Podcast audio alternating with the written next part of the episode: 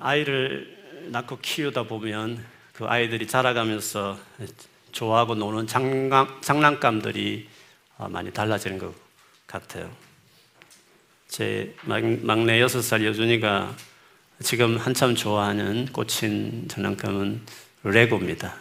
그래서 학교 가다 돌아오면 어, 레고에 가서 혼자 자기가 하고, 제가 늘 할 수 있는 최고의 놀이는 옆에서 같이 있어주면서 레고를 해주고, 또 찾아달라는 부속품을 제가 잘 찾아주고, 그러면 아주 아이와 좋은 시간을 보낸다고 할 수 있습니다.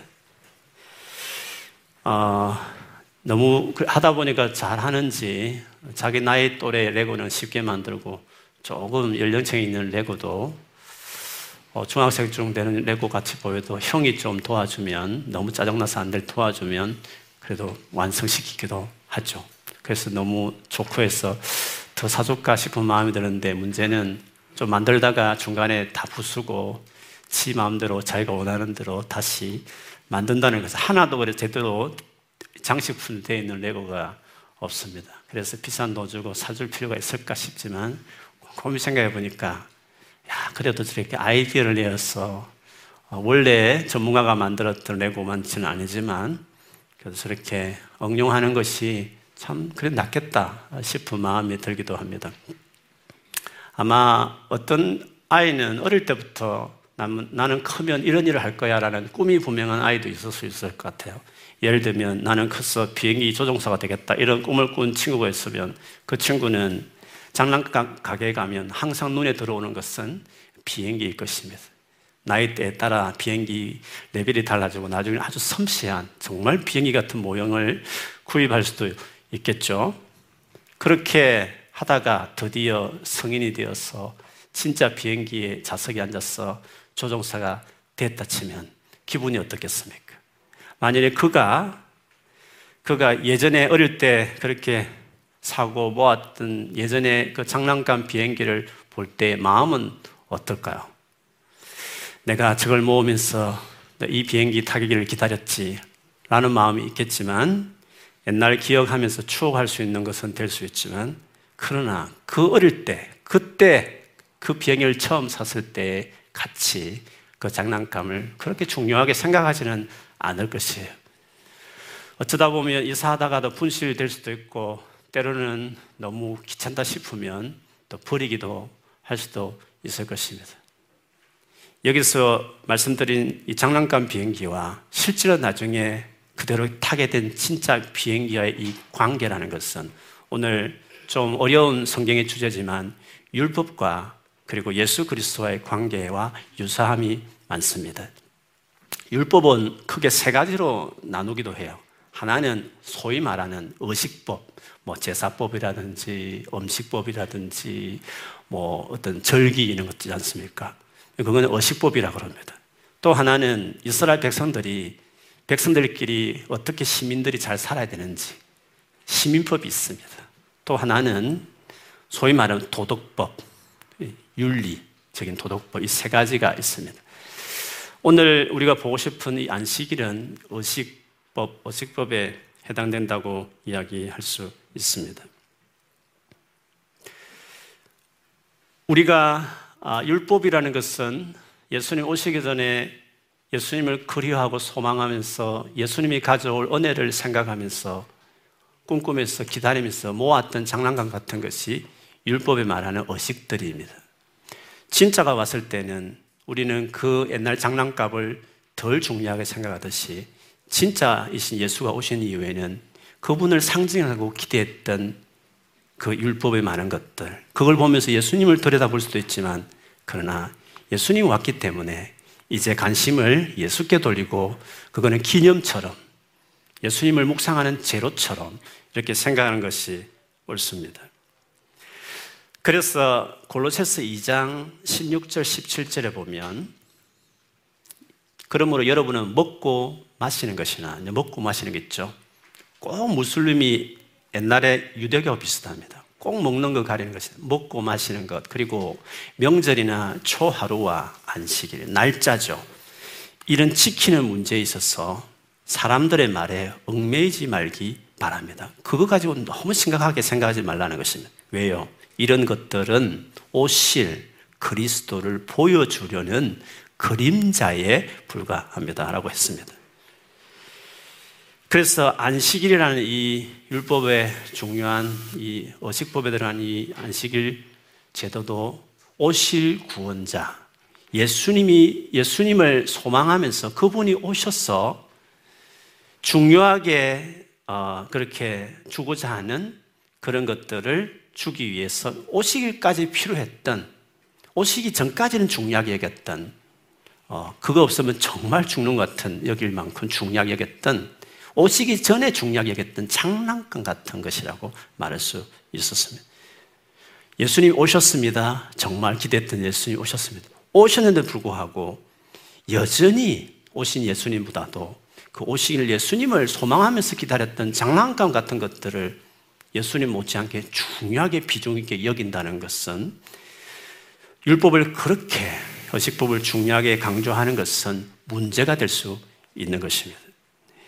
그것이 실제로 초대교회에 많은 문제가 있었습니다. 여러분 관심을 가지고 신약성경 읽다 보면 율법과 관련해서 많은 말들이 있는 것을 알 수 있을 것이에요.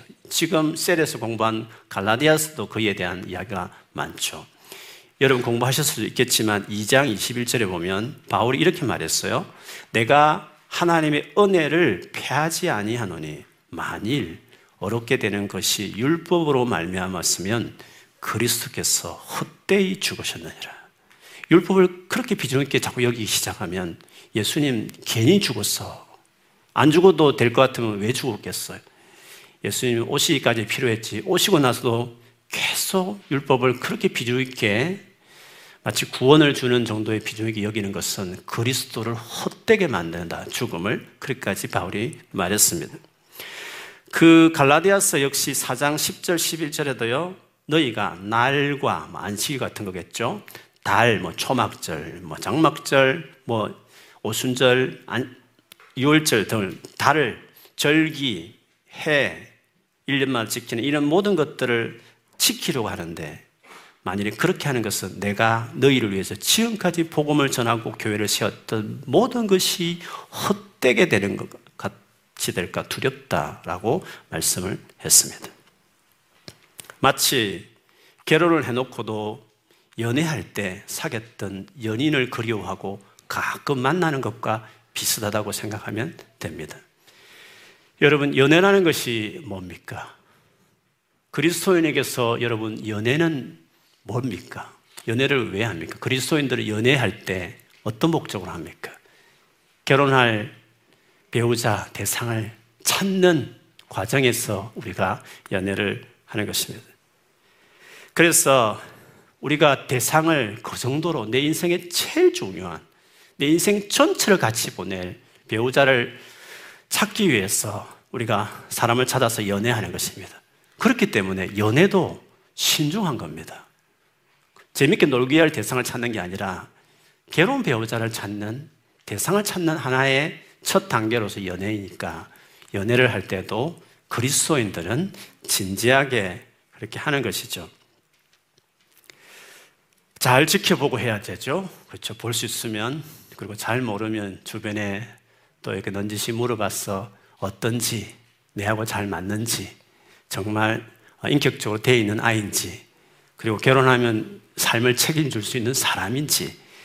결혼은 그냥 장난이 아니니까. 그래서 진짜 어, 그런 사람인지 잘 살펴서, 그래서 그 다음에 그렇다 싶으면 우리가 이제 곰곰이 생각한 다음에 교제해야 되겠다, 연애를 해야 되겠다, 이런 결정을 하고 접근할 수 있습니다.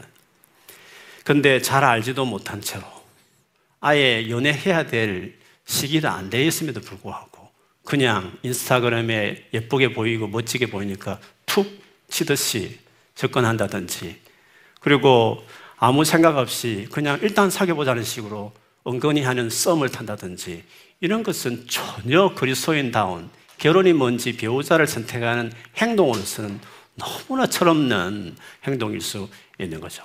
지금까지 혹시 그런 분이 있으시면 진짜 신중하게 내가 누구를 택하는지를 생각하고 이 일을 하는 게 정말 중요합니다.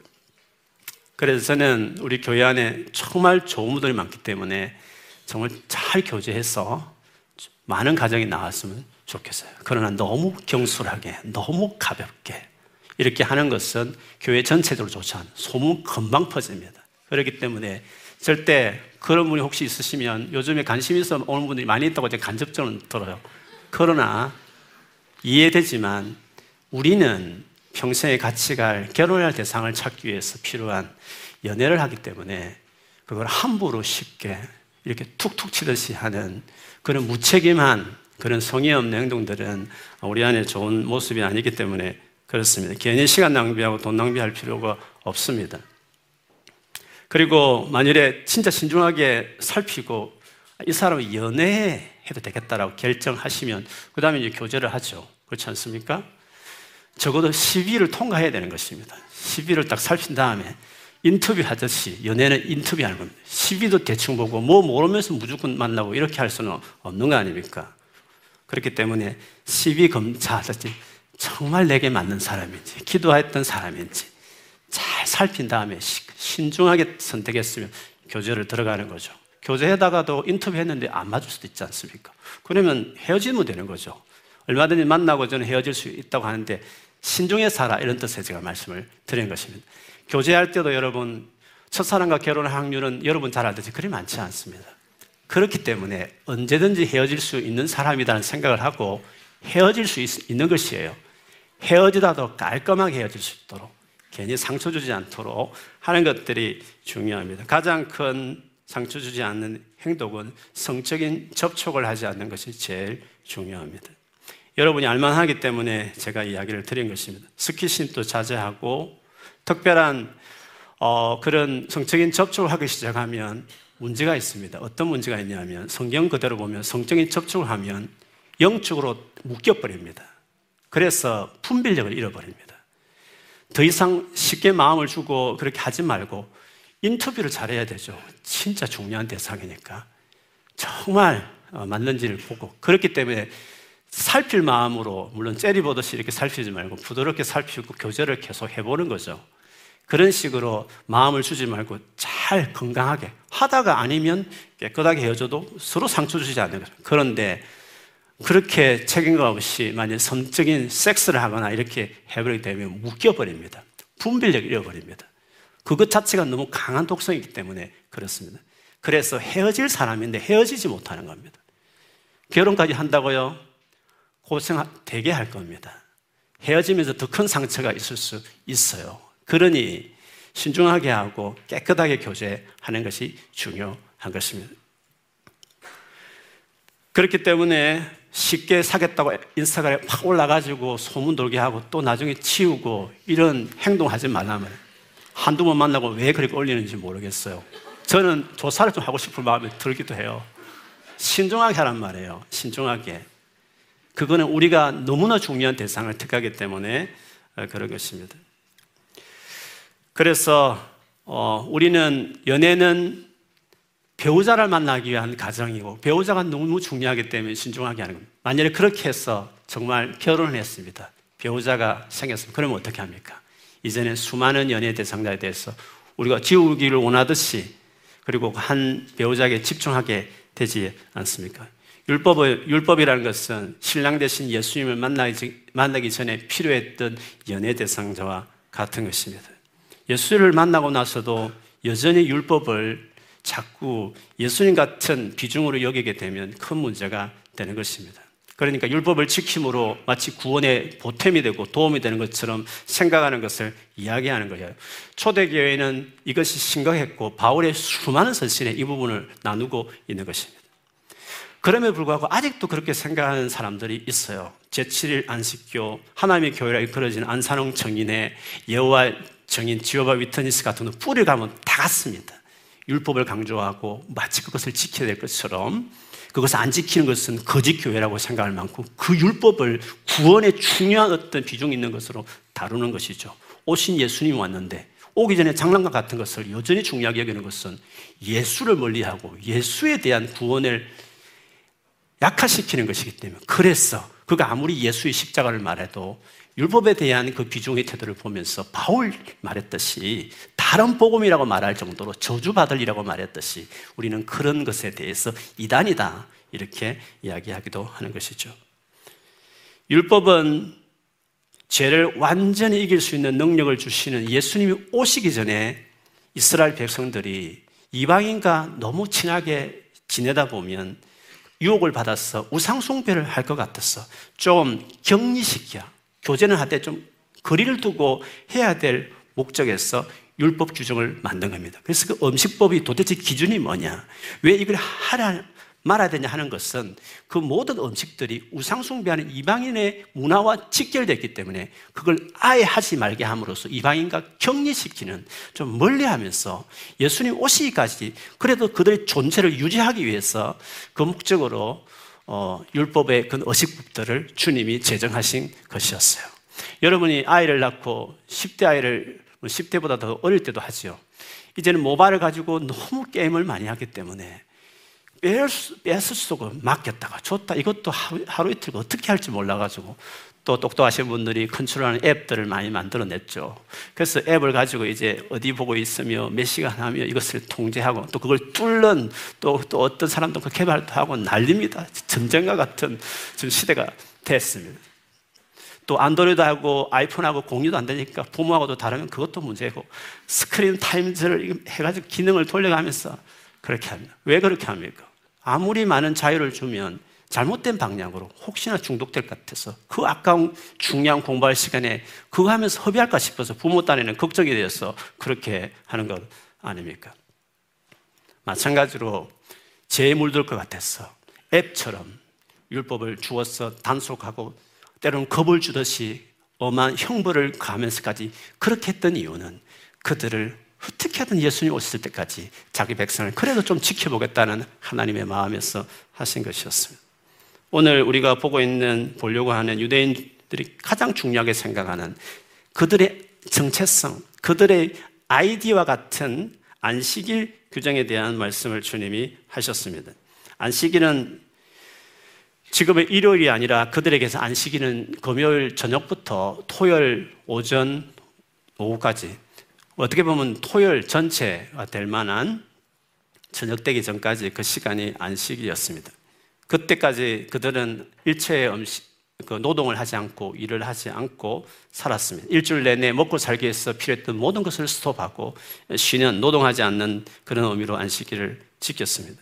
안식일을 지키라는 뭐 이런 명제는 너무 많지만 계명으로 소위 말하는 십계명의 안식일을 지키라고 하시는 말씀은 성경에 두 군데 있습니다. 출애굽기 이십 장과 신명기 오 장에 나와요. 그런데 안식일을 지켜야 될 이유를 각각 좀 달라요. 출애굽기는 하나님이 육 일 동안 세상을 만들고 하루 칠 일째 쉬었기 때문에 같이 쉬어라, 창조하신 하나님에 대한 것을 기념하며 지키라고 말했고, 신명기 오 장에서는 좀 다릅니다. 너희가 애굽에서 노예 생활을 하고 있었는데 하나님께서 건져내서 자유를 주고 참 힘을 주셨기 때문에 그거를 기념하면서 지키라, 즉 구원하신 하나님을 생각하면서 지키라고 이야기했습니다. 그러니까 하나는 창조고 하나는 구원이라고 이야기할 수 있죠. 그러나 여러분 아듯이 사람이 죄를 지었고 다시 세상이 망가졌기 때문에 예수께서 오셔서 진정한 새로운 창조, 거듭났다, 새로 지어진다 할 만큼 새로운 창조를, 재창조라 말하는 그 창조를 이루고,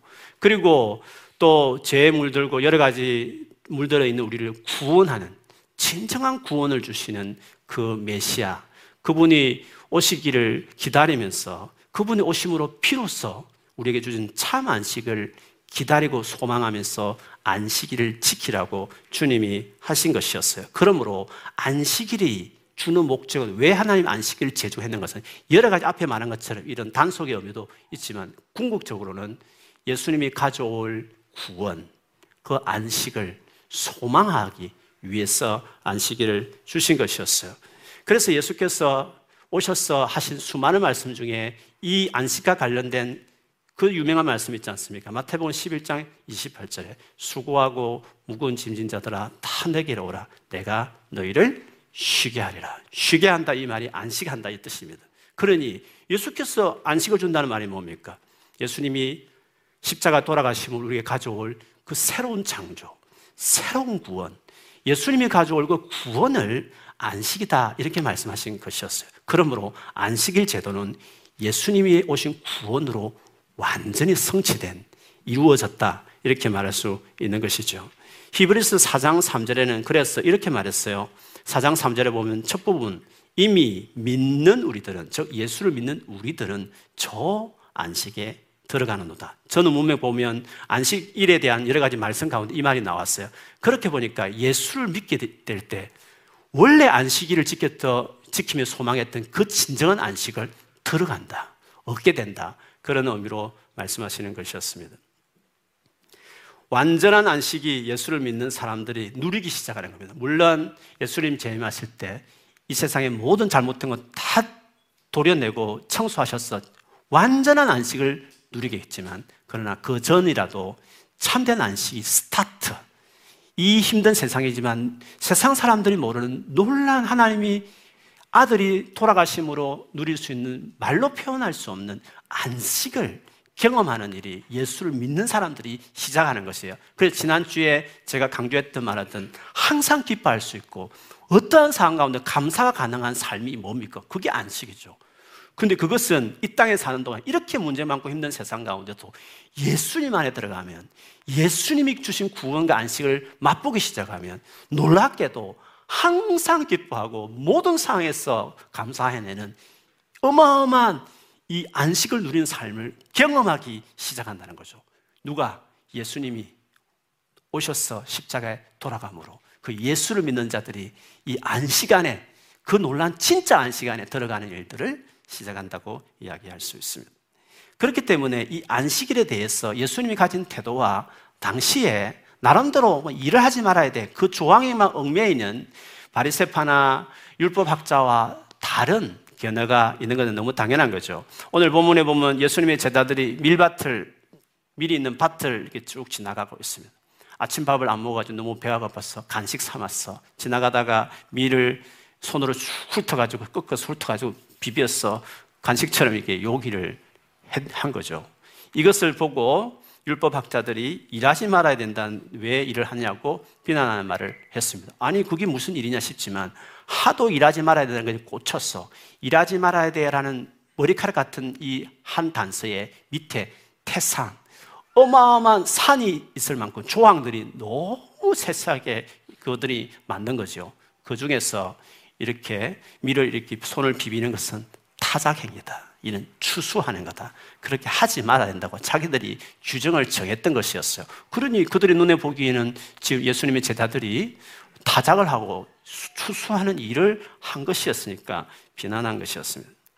예수님은 이, 이들의 말에 대해서 답변하는 형식으로 구약의 유명한 인물인 다윗 왕이 행했던 것을 예를 들어서 답변하셨습니다.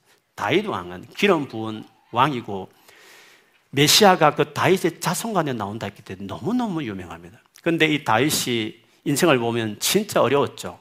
자기 장인, 그 사울 왕이 자기를 시기해서 귀신 들려서 멀쩡히 있다가 창을 들고 다윗을 향해서 던질 정도로 죽을 고비를 몇 번 넘기면서 안 되겠다 싶어서 다윗이 결정적으로 이제 도망을 치기 시작합니다. 갑자기 창을 던져서 피했는데 갈 데도 없고, 그래 급하게 나오는 바람에 자기를 따르는 사람도 같이 나왔지만 제대로 음식도 못 먹고 나왔어요. 너무 배가 고파서 인근에 있는 하나님을 예배하는 성막이 있는 그 지역에 가서 제사장에게 찾아가서 급하게 왕의 심부름으로 간다 하면서 너무 급하게 와서 먹을 것이 없는데 좀 달라고 했습니다. 그때 제사장이 사실은 오늘 안식이고 따끈따끈한 떡이 올라가고 그동안 있었던, 일주일 동안 있었던 떡은 지금 체인지했는데 이거라도 먹을래 했더니 아, 달라고. 그래서 자기도 먹고 같이 따라왔던 부하들도 그 일을, 그 음식을 먹었어요. 그런데 여러분, 율법에 의하면 이 제단에 하나님께 바쳐진 이 떡은 제사장들만 먹어야 되지 일반 사람들은 못 먹게 돼 있습니다. 근데 제사장도 죽었고 다윗도 알만한 사람인데 그걸 먹었단 말이죠. 자기 신하들도 먹었으니까 문제가 될 수 있는 것이지 않습니까? 그래서 다윗을 존경했던 유대인의 자녀들, 후손들, 특별히 오늘 이 비만했던 율법학자들도 다 알고 있어요. 다윗의 이 행위를 어떻게 해야 될까? 자기들끼리 모여서 신학 토론을 많이 한 거죠. 결론이 그거였습니다. 다윗은 특별히 하나님이 기름을 부은 메시아가 나올 조상으로, 특별히 또 왕으로도 기름 부었지만 기름 부었기 때문에 다윗은 예외다. 다윗은 기름 부어오는 일반 제사장과 비슷한 사람이기 때문에 먹어도 된다. 이런 식으로 자기들끼리 결론을 내린 거죠. 그래서 다윗은 특별하다, 특별한 권위가 있는 존재다라는 식으로 그 부분을 해석한 것이었어요. 예수님은 그걸 너무 잘 아시죠. 나는 다윗보다 더 위대하다. 나는 이 세상을 만든 하나님, 아들, 창조주이기 때문에, 아니 원래 이 안식일을 제정한 신이므로 이 안식일의 주인이다. 그래서 안식일이 뭔지에 대해서 누구보다 잘하고 안식일을 바르게 해석할 수 있는 권한, 오토리티가 내가 더 있다 하는 식으로 첫 번째 기사를 마무리 지었어요. 그러면 그 안식일에 도대체 무엇이 오르며 무엇을 해야 되는지, 무엇이 진정하게 안식일을 지키는 것인지에 대한 설명으로서 다른 시간대에 일어난 일임에도 불구하고 그 해당에서 말씀을 가르칠 때 손이 오그라든 한 사람을 고치는 이 사건을 통해서 안식일이 무슨 날이며 무엇을 해야 되는지를 예수께서 설명하셨습니다. 거기에 해당에 당연히 중요한 해당이고 말씀을 듣고 나누고 우리처럼 예배드리는 자리니까 율법학자 바리새파 사람도 같이 있었죠. 예수님의 그간의 행동을 보니까 반드시 저 병자를 그냥 지나칠 것 같지 않았어요.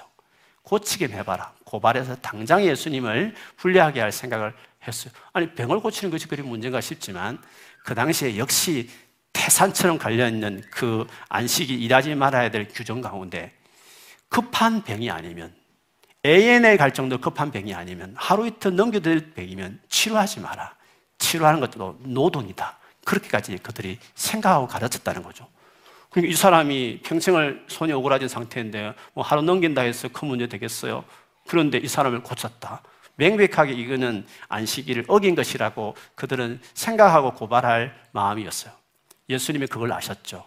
예수님은 평화주의자 아닙니다. 좋은 게 좋다고 그냥 대충 넘어가는 분이 아닙니다. 중요한 이슈고 이걸 바꿔야 될 부분이면 정면 돌파하는 진짜 예수님 용기 있는 분이셨어요. 그래서 그걸 다 아시고 그 손 오그라든 사람을 그 자리에 일으킵니다. 그리고 모든 사람, 그 원수 같은 대적자들에게 들으라는 식으로 주님이 말씀하십니다. 안식일에 어떻게 하는 것이 옳으냐? 안식일에 착한 일을 하는 것이 옳으냐? 악한 일을 하는 것이 옳으냐? 안식일에 사람의 목숨을 건지는 것이 옳으냐? 사람을 죽이는 것이 옳으냐라고 질문하셨어요. 무슨 말이죠? 예수님이 하시는 일은 착한 일이요, 사람을 목숨을 건지는 일이지만 너희들이 하는 것은 악한 일이며 사람을 죽이는 일이라고 말씀하시는 것과 똑같은 것이었습니다. 한번 그 손이 오그라진 그 장애를 가지고 있는 사람을 생각해 보십시오. 그 더운 중동에 그 오그라진 손이 얼마나 창피하고 얼마나 자존심 상하는 일이겠어요. 그래서 더운 여름이지만 늘 긴 팔로 가리면서 살았을 그 영혼, 하루도 고통스러운 그 영혼에게는 내일 모레 기다릴 것이 아니라 당장이라도 그 영혼의 고통을 생각해 보면 예수님은 고치기를 바라셨던 것이어서 더구나 안식일은 안식을 주는 날이고, 안식일은 예수님이 고통당하는 자들에게 쉼을 주기 위해서 그날을 그리워하면서 기다렸던 제도인데 그 안식일의 주인이신 예수님께 오셔서 안식하지 않고 있는 고통 중에 있는 영혼, 그를 그냥 지나칠 수 없는 것이에요. 이런 고통스러운 영혼을 불쌍히 여기는커녕 오히려 규정을 만들어서 그 사람을 오히려 이렇게 죽이려 하는, 고통을 더 가중시키는 것은 이 악한 일이다, 이는 매라는 일이라고까지 하시면서 주님은 안식일이 안식일답게 하기 위하여 진정한 안식일을 그 영혼에게 주기 위하여 그날에 그 영혼에게 손을 뻗으라 하시면서 바로 치유하는 일들을 주님이 하셨습니다. 여기서 우리가 보듯이요, 참 복음이라는 것은 그렇습니다. 복음은 영혼을 중요하게 생각합니다. 규정을 중요하게 생각하지 않습니다. 때로는 규정을 지키겠다고 무조건 일괄적으로 다 해야 된다 해서 영혼을 돌보지 않고 우리가 할 때도 있습니다. 저 되게 일관성 있는 사람입니다. 한번 결정하면 끝까지 합니다. 비전을 결정해도 끝까지 가는 사람입니다. 그러나 영혼이 걸릴 때에는 아무리 철떡 같은 규정이라도 때로는 영혼을 위해서 바꿀 수 있는 것이, 복음은 플렉스바라는 것입니다. 율법은 일괄적이고 획일적인 것입니다. 예의 없이 가는 것입니다. 그러나 복음은 영혼에 의한 일이면 때로는 그것을 바꾸면서까지 할 수 있는 것이 복음인 것입니다. 왜? 복음은 기준이 그렇습니다. 이랬다 저랬다는 것이 아닙니다. 유일한 기준은 영혼이냐? 진짜 영혼을 살리느냐? 그게 유일한 길. 그래서 어떤 경우에는 이랬다 저랬다 할 수 있지만 영혼을 중요하게 생각하는 것이 주의 마음이고 거기서 나오는 것이 복음으로 살아가는 사람의 처신과 행동이라고 볼 수 있는 건데 예수님은 통일하게 그렇게 다른 반응을 보이신 것이었어요. 오늘날 우리에게 우리가 지금 지키는 이 주일은 구약의 안식일 제도와는 다릅니다. 날짜도 다를 뿐더러 그렇게 안식일 원래 규정하고 제어할 목적을 지켰던 그런 성격도 있는 건 아닙니다. 이들은 완전한 것이 왔기 때문에 구원이 다가왔기 때문에 그럴 필요가 없습니다. 그런 점에서 안식일 제도는 끝났고 성취됐다고 말할 수 있습니다. 그럼에도 불구하고 우리가 주일을 지킬 때 안식일을 지키듯이 지키는 말씀을 많이 들어왔습니다. 어떤 점에서는 그와 똑같다고 말할 수 있습니다. 안식일에 우리가 일을 멈췄던 것은 이유가 있었습니다. 여러분, 제가 들어온 이유로 고생하면서 먹고 살아야 됩니다. 이것은 예수님 재림할 때 똑같습니다. 그래서 제가 오픈 마음도 여러 번 쓰지만 아무리 예수를 믿어도 아무리 기도를 많이 하고 아무리 은혜 충만해도 여러분 해야 될 몫은 여러분이 하도록 하는 그 시스템을 주님은 그대로 이끌어 가십니다. 그래서 아무리 기도 많이 한다 하시면 영어, 영어 단어 안 외우고 에세이 안 쓰고 대충 살면서 주님 도와주겠다 하는 것은 정말 그건 맹신입니다. 그건 믿음도 아닙니다. 그렇게 하니까 기도가 응답 안 되고 그렇게 하면서 하나님 원망하지 마십시오. 열심히 일해야 돈을 벌고 열심히 해야 성적도 올라가고 열심히 어플라 해야 취직이 되는 것입니다. 하나님이 일반적으로 심은 데 거두는 우리가 해야 될 목적에 대해서는 믿든지 안 믿든지 똑같이 다스리는 방식으로 행하는 것이죠. 물론 그럼에도 불구하고 하나님 주신 은혜는 있죠. 함께하면서 그 프로세스를 심은 대로 거두는 그 하나하나를 주님이 같이 하면서 도와주는 일은 진짜 아시지만 그러나 나는 대충 팔짱 끼고 기도만 하나님이 알아서 잘 되게 해주는 없습니다. 그렇게 하니까 기도에도 응답 없다고 괜히 기도에 대한 불신을 갖는 겁니다. 열심히 최선을 다해 살아야 되는 거죠. 그리고 하나님이 정말 도와주시기 때문에 도움받으면서 해야 되는 것입니다.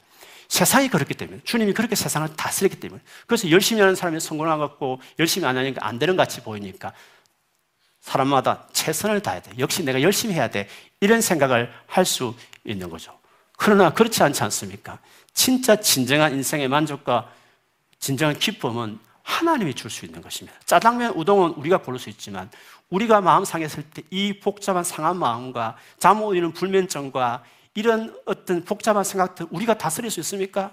결정적으로 우리 인생에 제일 중요한 가장 행복하게 하는 것들은 우리 힘으로 되는 게 아닙니다. 하나님이 도와주셔야 하는 것이에요. 그러니 하나님이 없이는 우리가 이 복잡한 세상에서 최선을 다해 살아가기 때문에 맞지만 결정적으로 의미 있고 중요한 것은 하나님이 함께 하시면서 도와주셔야 되는 것이에요. 그래서 우리가 열심히 당연히 일주일 동안은 안식일 제도처럼 열심히 일주일 동안 일하지만 하루 정도는 포자하는 것입니다. 왜? 주님, 이 열심으로 내 세상 사는 것이 아닙니다. 할 수 없이 제가 들어왔기 때문에 땀 흘려 일하고 맞지만 주님 또 심은 대로 거두는 법칙으로 세상을 다스니까 열심히 내가 공부하고 단어 외우면서 에세이 쓰면서 열심히 바쁘게 살지만 그러나 이것이 내 인생의 궁극적인 행복을 주는 것이 아닙니다. 궁극적인 만족은 오직 주님이 주시는 것입니다. 그거를 보여주기 위해서 내 힘만 믿고 살아가던 나의 태도를 포기하겠습니다.